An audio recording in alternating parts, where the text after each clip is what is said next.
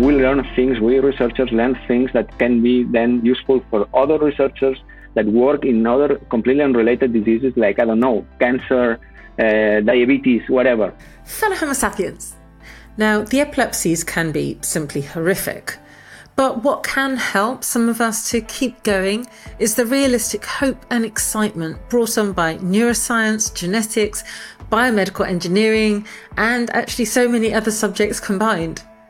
Today, hear Jordi Duran from I Q S Barcelona explain to us his exciting research into the ultra-rare epilepsy Lafora disease, the challenges he faces, plus how funding for research into Lafora disease can actually lead to discoveries that benefit those affected by other diseases too, like Alzheimer's and Parkinson's disease. I'm Doctor Jordi Duran, Jordi, and, and I'm from Barcelona, and I'm a researcher, I'm a scientist, so I do biomedical research on on how the brain works and, and on, on conditions in which the brain deteriorates, especially in rare diseases. Okay, and so it makes complete sense, I guess, then, that you have an interest in the rare epilepsies. Yes, especially because among these diseases, the, maybe the one that I uh, study with more um, um, interest is Lafora disease, and, which is a, a rare um, condition that is characterized by the presence of uh, severe epileptic phenotypes. So So yeah, that's quite what connects me to research on epilepsy. And how rare uh, is Lafora disease?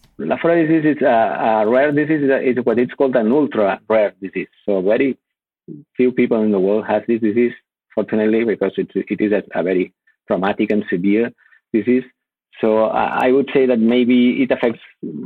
It's hard to estimate because it's since it's since it's such a rare disease, it's hard to estimate. But the numbers would be every one people in a million. So, wow. you, yes, it's, we think that now in Spain we have eight to ten to ten uh, cases, probably a few hundred in, in all the world. So it's an ultra rare disease. So you know that a rare disease is when it affects two people every ten thousand. In Lafora, it's one per million, so it's an ultra-rare disease. Uh, it's a disease based upon a genetic mutation. Yeah, it, it is a genetic disease, as you as you were saying. So it's uh, yeah, it's it's inherited. So it's actually it, it's a particular case of a genetic disease because there are two genes that can be affected, and mutations in one or the other gave exactly the same disease. So yeah, one is called malin, the other one is called laforin. But uh, mutations in these two genes give the exact uh, same disease, which is uh, Lafora disease. From what little I know of this, it's a, it's a really, to be honest, well, well, epilepsies are never joyful, to put it politely anyway, but this is a pretty severe form of the epilepsies and not just seizures, but other symptoms. Could you tell us about that, please? I mean, the first dramatic thing about the disease is that it affects children. So it, the onset is normally people around fourteen, fifteen years old. And then uh, the thing is that epileptic seizures is only the first symptom. So normally the start, the, the disease starts by uh, epileptic seizures, but then uh, the, the, the disease progresses very rapidly.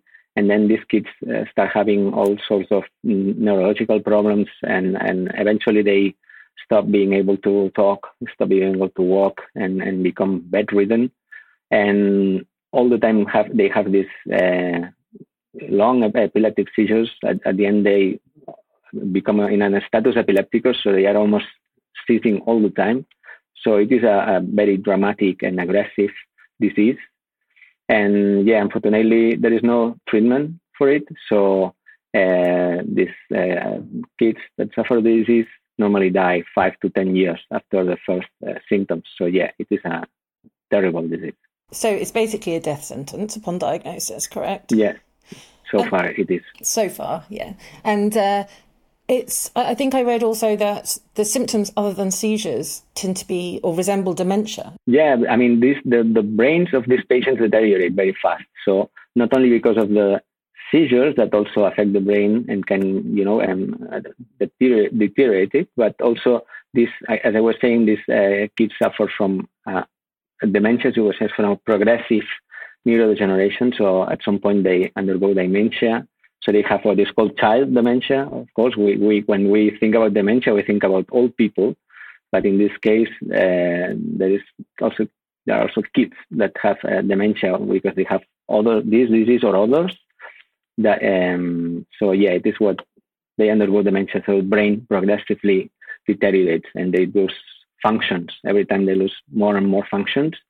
And as I was saying, at some point, eventually they stop being able to do normal things like talking, walking, uh, and at the end they become bedridden, and still they have these dramatic seizures all the time. So yeah, again, it's a, it's a very aggressive disease. But I think there is a slight, if one could say, a slightly positive uh, thing to say in, in this episode, and that is you've been involved for quite a while now in research regarding this rare epilepsy. Could you tell us about that, please? Yeah, we, I mean, we and other groups uh, have been studying the disease for, for some years now. And when we, actually, when we started working on Lafora disease, we knew nothing. I mean, there was nothing about the disease. So it, the disease had been discovered at the beginning of the last century by a uh, Spanish doctor, Santiago Rodriguez uh, Lafora. That's why it's called Lafora disease. So Lafora identified that there were kids that were dying with this, uh, for, because of this uh, disease. But uh, the reason why these kids had this uh, neurological condition, it was not clear. So some years ago, we, we and other groups started started trying to understand what was the disease, what is the cause of the disease, and we and others other groups could identify the problem. What the what what is the problem in Lafora disease? And the problem is that the brain accumulates uh, a substance that is called glycogen, that is a normal component of the brain, but when it is accumulated in excess, it, these accumulations make the brain deteriorate.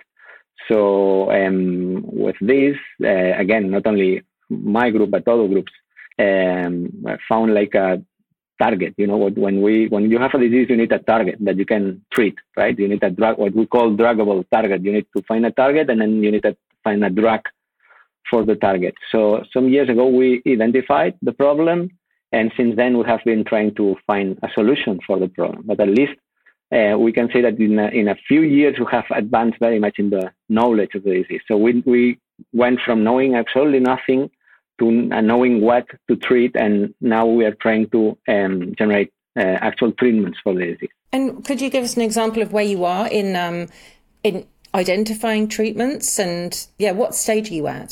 So, for instance, uh, what again, what we identified is that the problem is that the uh, uh, brains of these patients accumulate a lot of this molecule called glycogen.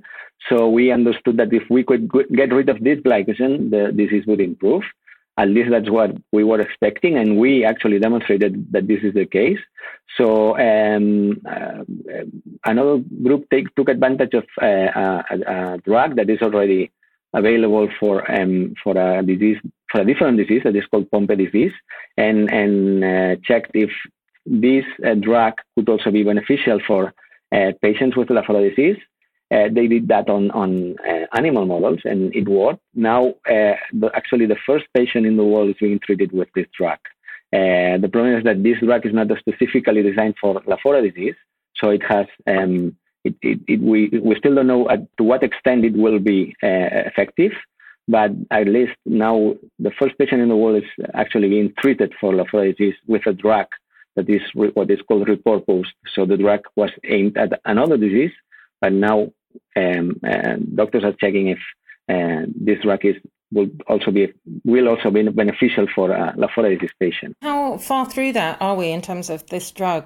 Again, this patient has been in the drug for um, several months now, and, and it's hard to say, but uh, um, it looks like it is working. So the problem with this drug is, is that it's not designed for uh, for the brain. So you know, when we want to treat the brain, there is an extra, so treating any tissue or, or organ is difficult, and mm. uh, uh, designing drugs to treat diseases is always difficult, but the brain is especially difficult because we have a brain. Between the brain and, and the rest of the of the body, you have the, the blood-brain barrier, so the drugs that you design for the muscle maybe will not go into the brain because there is this barrier. So Uh, this is probably the, the problem with this drug, that uh, it probably won't, won't cross the blood-brain barrier uh, very easily. So, but still, it seems that some is, is crossing, and that there is an amelioration of the of the disease in this patient. It looks like it's still soon uh, to know. Also, the fact that it's only one one patient being treated makes also the comparison very difficult. You don't have other patients to compare how fast they evolve.